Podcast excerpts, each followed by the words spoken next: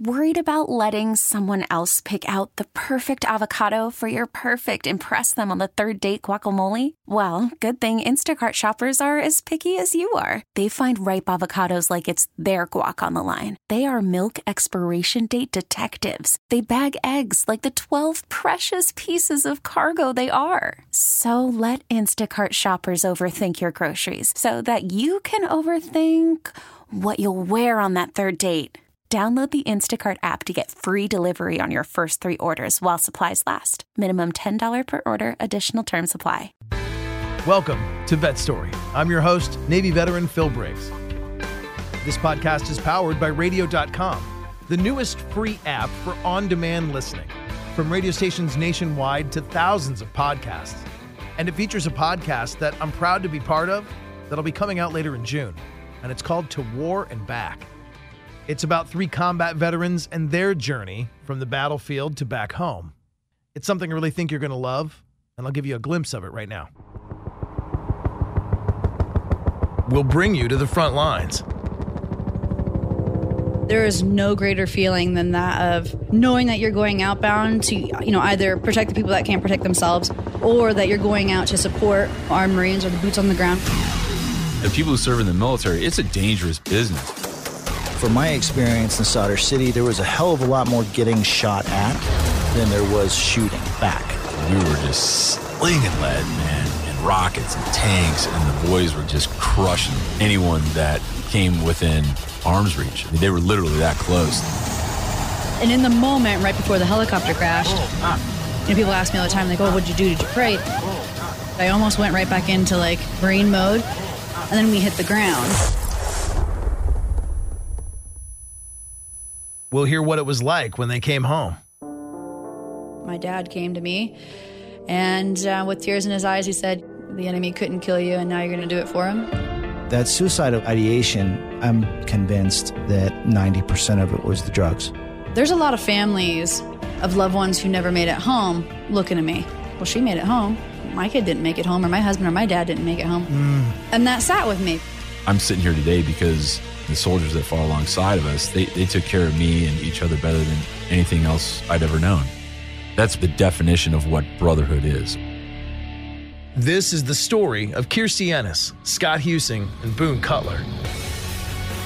To War and Back, coming June 10th. Subscribe for free now on radio.com or wherever you listen to podcasts.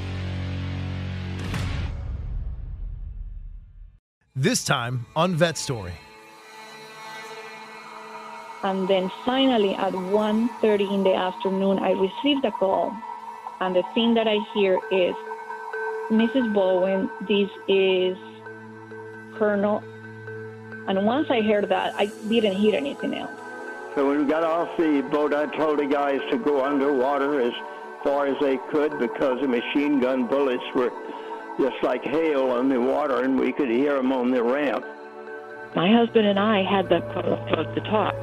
He assured me that he was a good pilot, he was well trained, he was well equipped, and anything that happened in that aircraft, he was going to get it on deck. Yeah. I knew something horrible had happened. It's the Memorial Day sale at Mattress Firm. Hey y'all, Scotty McCreery here. Just want to say Happy Memorial Day. Happy Memorial Day. What's up, y'all? Walker Hayes here. Happy Memorial Day. Essentially has the same impact on those as if we were to wish a New York firefighter a good 9 11.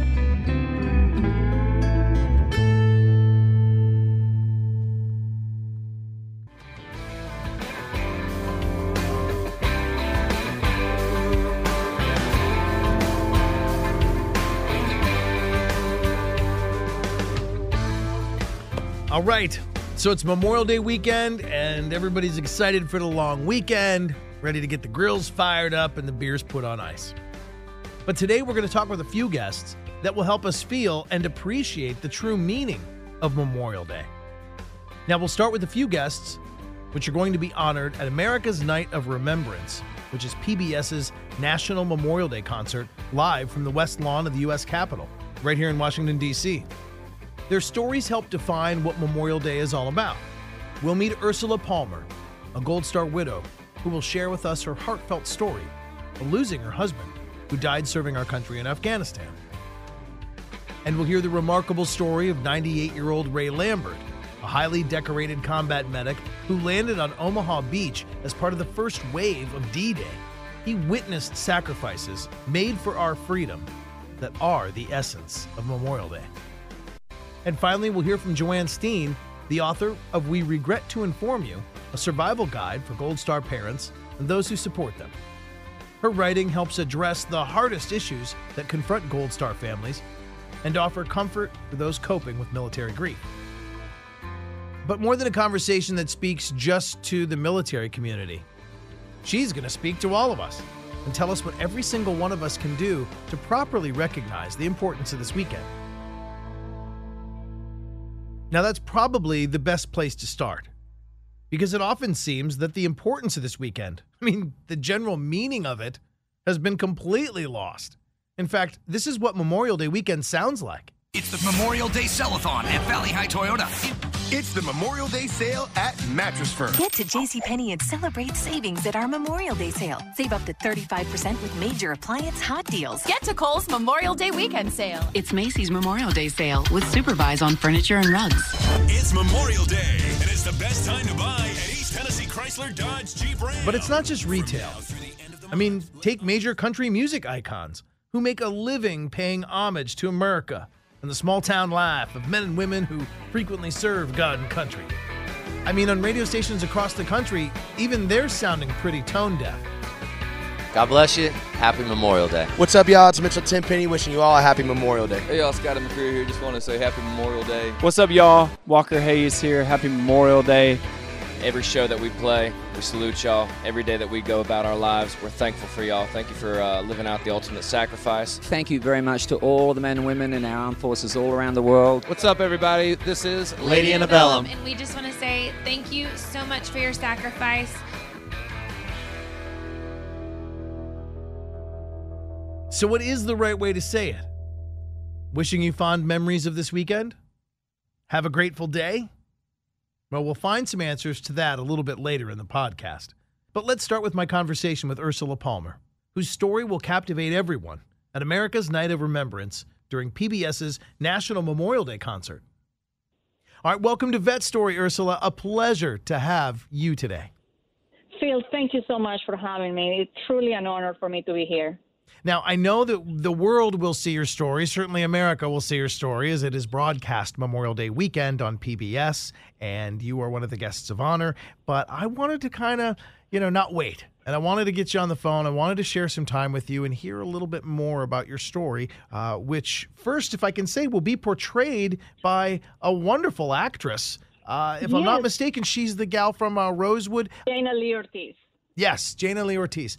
Um, I've fell in love with her watching Rosewood and then watching uh, what is it the firefighter show she's on now? Oh, um, oh, Station 19 Station 19 and uh, before we get into the whole story uh, let's rewind now and share with me the start of the love story. Well uh, I came to the United States to uh, first of all learn English uh, well was one of the main reasons. Um, once I took my classes I was I had the opportunity to do a master's and as part of my master's degree, I needed to teach English, uh, I'm sorry, teach Spanish to undergraduates uh, uh, at the college that I was doing my master's. So the first class that I ever had to teach, um, I was sitting there, uh, first day, very scary, you know, first time. First of all, barely spoke English. Uh, I was in front of, I don't know, 20, 20 some, 18 year old students and um, I was just petrified, you know, pretending to be the professor.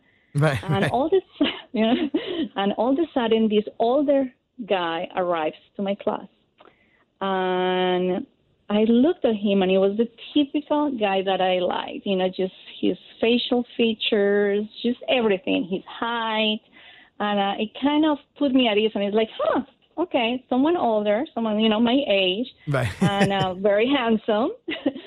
So, anyways, uh, the first class started, and I started to speak in Spanish pretty much the, the entire class because it was the third level, and people should know some some Spanish. Um, that was it. The class ended. I, you know, I remember the guy, but that that was it. The second class came, and then he didn't show up. And I was like, oh, okay. That same afternoon, another of the teachers, the teacher that was uh, giving the level right underneath mine, it came to me and said, "Look, I had this kid, is this this gentleman coming to my class. He said he was in your class and that the teacher was muy caliente, but that the class was very difficult." And that was the beginning of their relationship. He would eventually take another class and they would go from student teacher to a romantic story where Colin, the student, developed a crush on Ursula, his teacher, and let her know about it during class. And then the next semester, I had to teach the same level. And the first thing I thought is, let's see if this guy shows up in my class.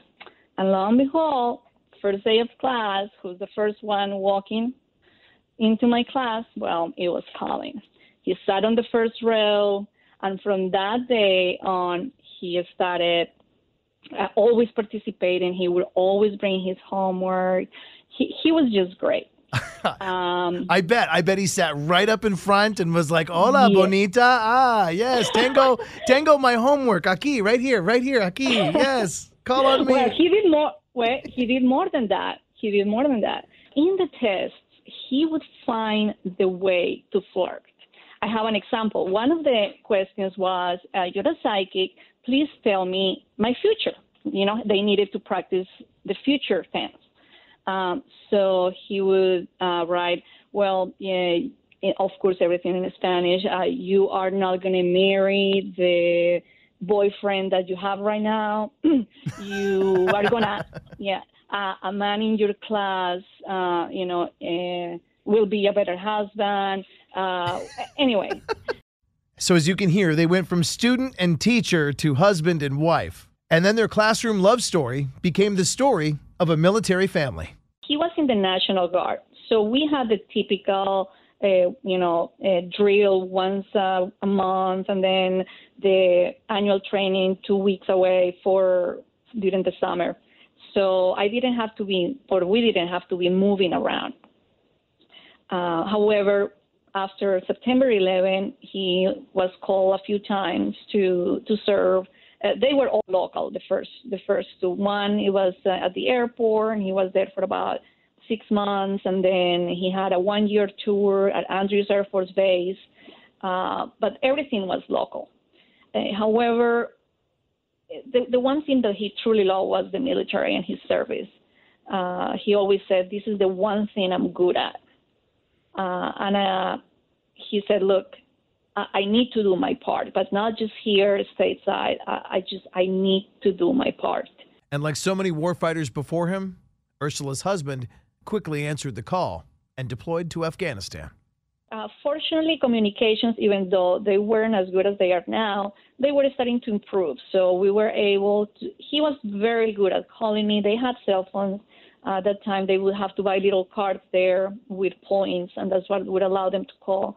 And he always called, and I would call him too.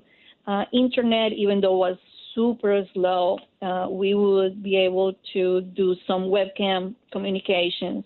I had wonderful, wonderful employers that actually allowed me to have a webcam in my office uh, because of the time difference. When Mhm. I was, we were able to talk. It was when I was working, and my my boss said, "Go ahead, do it. No, don't worry. If you have the opportunity to talk to him, do it." Um, so we were able to do a lot of the webcam communication. Sometimes I was just working there, and he was laying down, getting ready to to just rest, and we would just see each other. Um, and um, and when he would go out in missions, even if he had to uh, ask for a satellite phone, he would call me at least once. So communications were, were always good. Um, now, when he had to go in this last mission, uh, there, there's this superstition uh, among the troops, and you probably know it better than anyone, that when it gets close to the time to come home, you you're not even allowed to do those last minute missions. Uh, however, this one, uh, a lot of people who were new were going, and Colin knew the terrain very well. He didn't want to, you know, let uh, his team go uh, with, you know, with someone who didn't know the terrain so well. So he said, "I'll go." And he said, Look, I'm going to charge my phone. I'm going to call you every day, a minute, just so you know I'm okay. And, um, and um, you know, we'll, we'll talk at least a minute every day. And that would be a promise he would keep. For those last few days, he would chat with her at least once a day. Until the day that the phone didn't ring.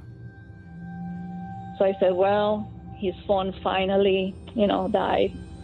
Uh, maybe they're in an area where there's no coverage. Just start giving yourself all kinds of reassurance that nothing is wrong. Sure. That sure. you know, just you know, it's been like I don't know how many days. Of course, the phone wasn't going to work. He doesn't have a place to charge it. Um, then January second comes, and you, I have to go back to work, and still he doesn't call, and it just it just didn't seem right. Uh, and I just I kept thinking, okay, I'm just gonna work. I'm gonna keep myself occupied. And then finally, at 1:30 in the afternoon, I received a call, and the thing that I hear is, um, "Mrs. Bowen, this is Colonel." And once I heard that, I didn't hear anything else. Yeah. I knew something horrible had happened. And at that moment, Ursula took the first step on a journey that so many Gold Star widows and so many Gold Star families take. Not a journey they would care to take, but one they're forced to when the men and women of our military make the ultimate sacrifice. Now, she would luckily be by his bedside at Walter Reed when he took his final step and got recruited to God's Army, but it's how Gold Star families deal with the death of their loved one. That is something we can all draw inspiration from. So I understood the importance of having a strong father figure in your life. And at that point, I realized, oh no, my daughter is not going to have that. And she was too little to truly understand what was going on. Mm, Thank God. But I Yeah. did. Yeah. Yeah, but I did. So I think that that really, truly, everything that I've suffered, it's been I've suffered her. I suffered it for her, if that makes sense. The first thing that I truly found was Snowball Express. Um, Oh, it's a wonderful trip. know- Yeah, everybody gets on the airplane Yeah. and goes to Disney, I believe, right? Ye- well, uh, the first, then 2008, it was in California. Oh, okay. and I really didn't know how much what, what it truly was. You know, I know it was a trip, so I say, look, it's good. We can get away. We can just meet with others that are going through the same. Um, but once we got there, what truly changed my life was that everything was directed, of course, to the children and for them to have fun, to see that there's there there's there's more than just the sadness that yeah your father or mother may have died but we're here for you and there's still reasons and it is okay to smile again. It's okay to have fun uh, here. There, there's a life and we will help you get through it. For me that was a revelation. You know it's like oh my god i am allowed to smile again And that's exactly what Ursula would do over and over again, creating smile after smile and moment after moment with her and her daughter as they went forward and joined the Gold Star family community. She would eventually find solace and empowerment by founding a new chapter of the Gold Star Wives, a virtual chapter for post 9 11 widows and widowers. And then she would go on to help wounded warriors and their families thrive and find their own life, their own smiles, and their own inspiration through a very interesting and enjoyable sport. I learned about this organization, Links to Freedom, and they use the game of golf as a rehabilitation aid for wounded warriors, disabled veterans, their families, caregivers, and also Gold Star families. So I first uh, went to their program as a participant, as a Gold So Star. Ray and I chatted because, briefly um, about his service history, and he joined the Army in 1940. Since he was two years old. And they allowed him to come when he was about three, four years old. So Ray and I went back and forth a little bit know, about his family, personal history we learned when he joined the military, and- joining the Army in just, uh, 1940. you know, had a- becoming a great time. medic. And so it happened that I became more and more involved, and I became their program manager.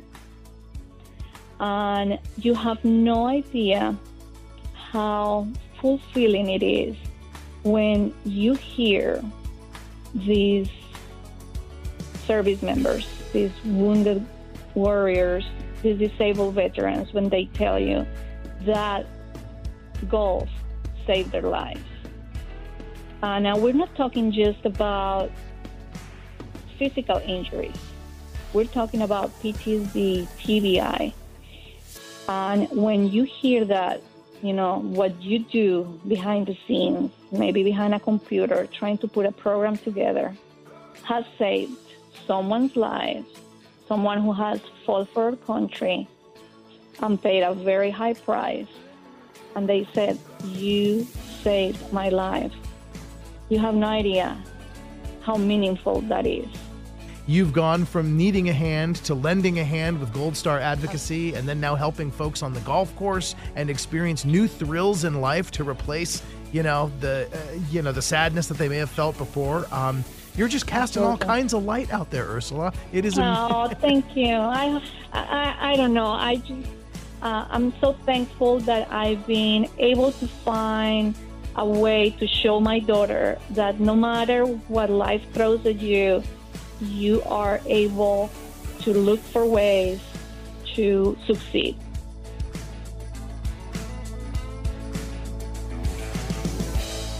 Now, her story captures the meaning of this important moment, but I recently was able to share a moment with a true American hero.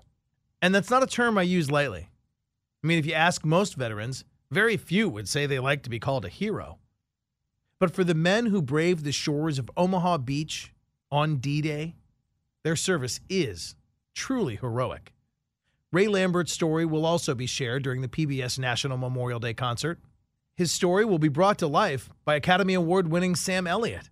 They will share Ray Lambert's account of being part of the first wave onto shore, where Lambert quickly established a treatment area, saving soldiers, dragging them to safety, and comforting the dying as best he could. My conversation with Ray was truly an honor. Hi, good morning, Mr. Lambert. Phil Briggs, connectingvets.com again. How are you? I'm fine. Wonderful. Great to hear you today. And I appreciate you. And uh, just, you know what, since uh, since time is of the essence and your celebrity is needed everywhere, chat with me. well, I, chat with I don't think of, my, of myself as a hero or celebrity. I'm just another veteran. well, you're a damn fine storyteller. So, well, now talk to me about the day. Um, obviously, right after Pearl Harbor, we start maneuvering and we start getting our troops in order and we start building the force. Um, what did they tell you the day before or the 24 hours up to the Normandy invasion? So we were not uh, surprised very much that we were going to get uh, into a real dogfight on on the day that we made the invasion uh, of France. When we went in, we got in, went in on the Higgins boats, of course, and we had uh, 27 men uh, on most Higgins boats. Some had 30, but on the boat I was on, there was 27 of us, seven medics. I was with the Secretariat headquarters medical group and some infantry soldiers on our boat also. My company eight men were assigned to their companies, and they went in with the infantry companies on, on their boats. When we got in, uh, I had been through the invasions enough to know that we were going to face machine gun fire. I'd seen a, on the boat that we loaded on in uh, England coming over, they had mock-up tables on the ship, so we knew we some some idea of where gun emplacements and things would be that the Germans had. So when we got off the boat, I told the guys to go underwater as far as they could because the machine gun bullets were just like hail on the water, and we could hear them on the ramp before the ramp went down. And that hopefully would save some of the lives from getting machine gun bullets right off. Well, that uh, sounded good, and uh, so we just found out that the Germans had barbed wire mines under the water, and many of our guys. When I went off, I got shot through the right elbow with something. I, it wasn't a, I would say shot. Maybe it was fragmentation, but anyway, something went through my right elbow, shattered the bone there just a little bit. And I went on off, and I went in water over my head, and there was a guy hung up on the barbed wire. And first guy that I tried to save was that guy, which I did. I got him out of the, off the barbed wire, and then got him on through until he could get it where he could walk in the water. And so that continued. Uh, I was my arm was uh, bleeding some, but that didn't bother me too much.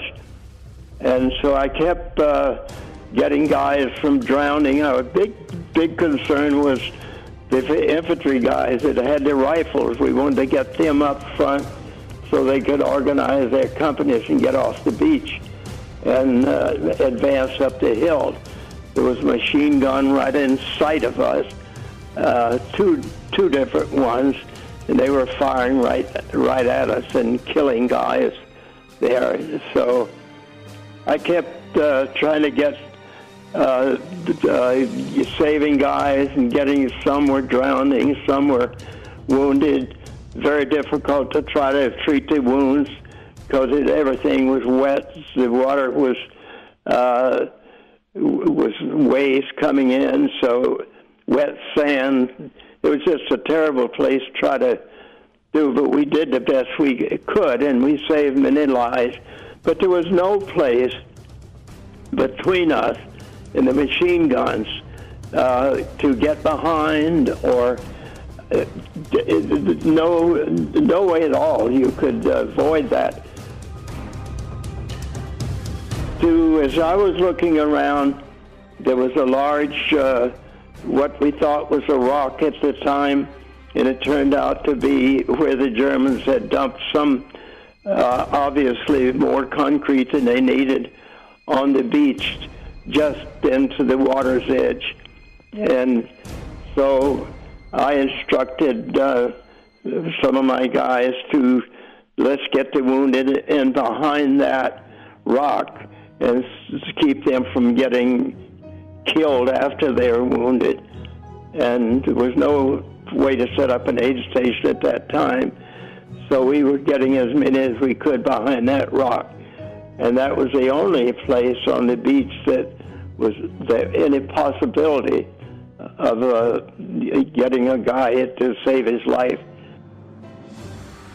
We lost 4,000 guys that day uh, and that that gives you an idea of how the, the firepower was. When you're in the service, the thing that's most important to you, of course, is to try to stay alive yourself, but take care of your of your brother soldiers.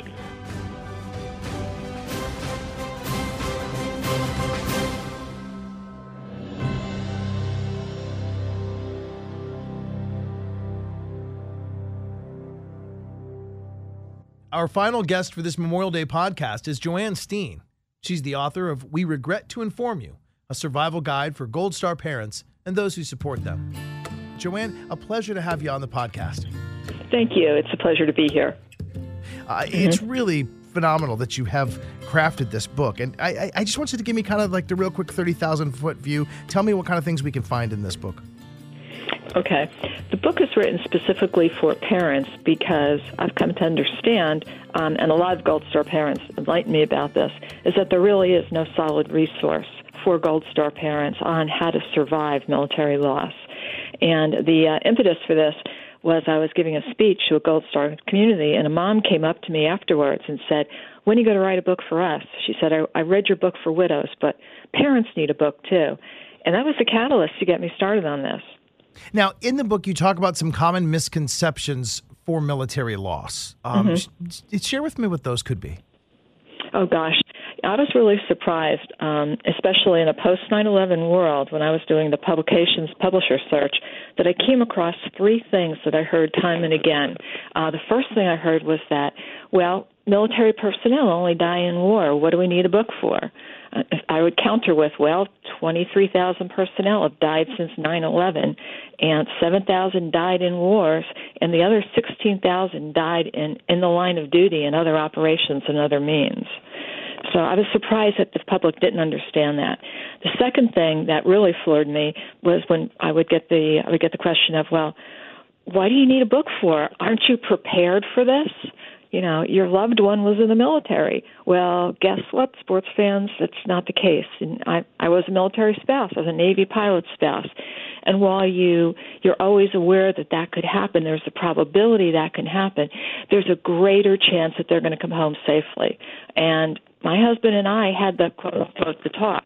He assured me that he was a good pilot, he was well trained, he was well equipped, and anything that happened in that aircraft, he was going to get it on deck. Unfortunately, that wasn't the case, and he ended up on on the wrong side of that fine line between life and death. The mm-hmm. last thing I heard time again was was, well, we don't need this. The military takes care of their own. Well, they do, and they take care of them very well through the through the notification, through the you know dignified return of remains, funeral, through the memorial, and through the end of the casualty process. But you know, it takes it takes more than a year for the reality of a mil- of a sudden death, and particularly a military death, to sink in. So, come to your point, you know, you're just beginning to realize that this this is all true, and uh, you know, and you're alone in a civilian community that doesn't understand the ramifications of a military loss. Now, Joanne and I spoke at great length about all the different things within her book the complicating factors surrounding military loss that are not usually found in civilian losses, why the behavioral health community has limited guidance for working with military loss. But what I found really interesting was when we got into talking about how to support families of the fallen on Memorial Day, even if you don't personally know one. And we started down this conversational road after we talked about sporting events baseball games and football games with the national anthem and how that can actually upset somebody that has recently lost somebody, or maybe not even recently lost someone, but just lost someone in general. And it was from there she gave some of the most powerful advice on how we can all really celebrate and hold true the meaning of Memorial Day. So hard to get away from those things because they're infused in our society and they're also a part of your life. It's really difficult. You know, I never thought about that, but you're so mm. right. Uh, I have a thing that I think about my buddy Ronnie with uh, that. What's that? I've learned is is is just something that I honor him by doing. Uh, whenever I hear the rock band The Offspring, yeah. Um, I always crank it up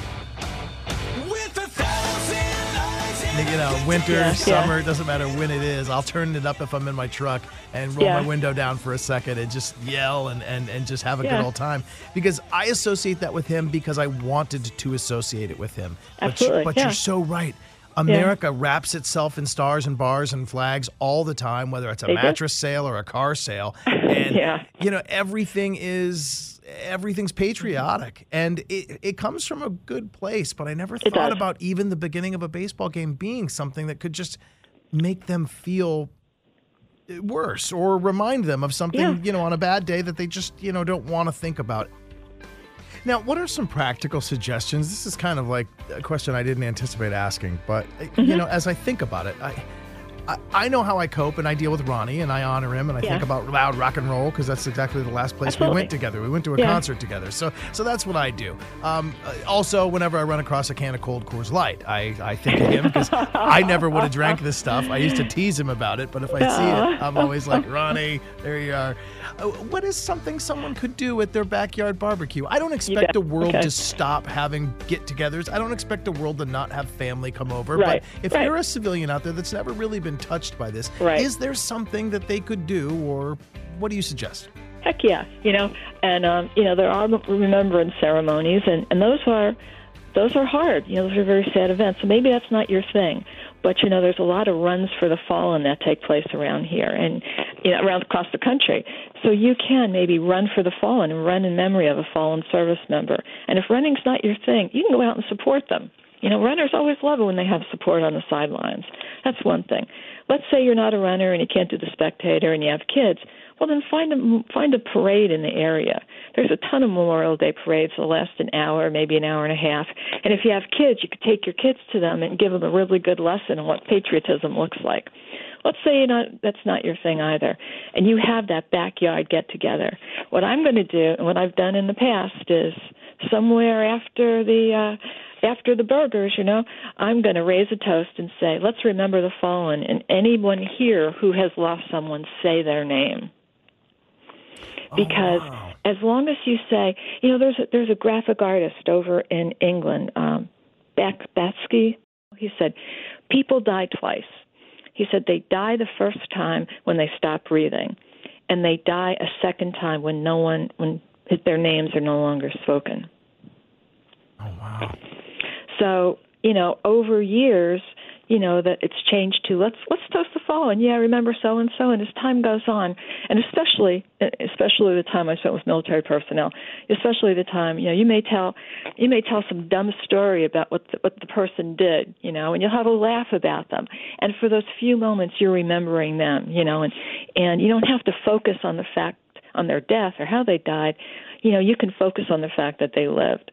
But just to remember the fallen means that you know you're acknowledging they lived, and it's a way to, in a group, say, "Hey, I appreciate this. I appreciate, you know, I appreciate that there are those that were willing to raise their hand, you know, and, and promise to support and defend America." Which, in today's world, you know, there's a lot of bad actors wanting to do us great harm. So that that's a deliberate choice, as you well know. Mm-hmm.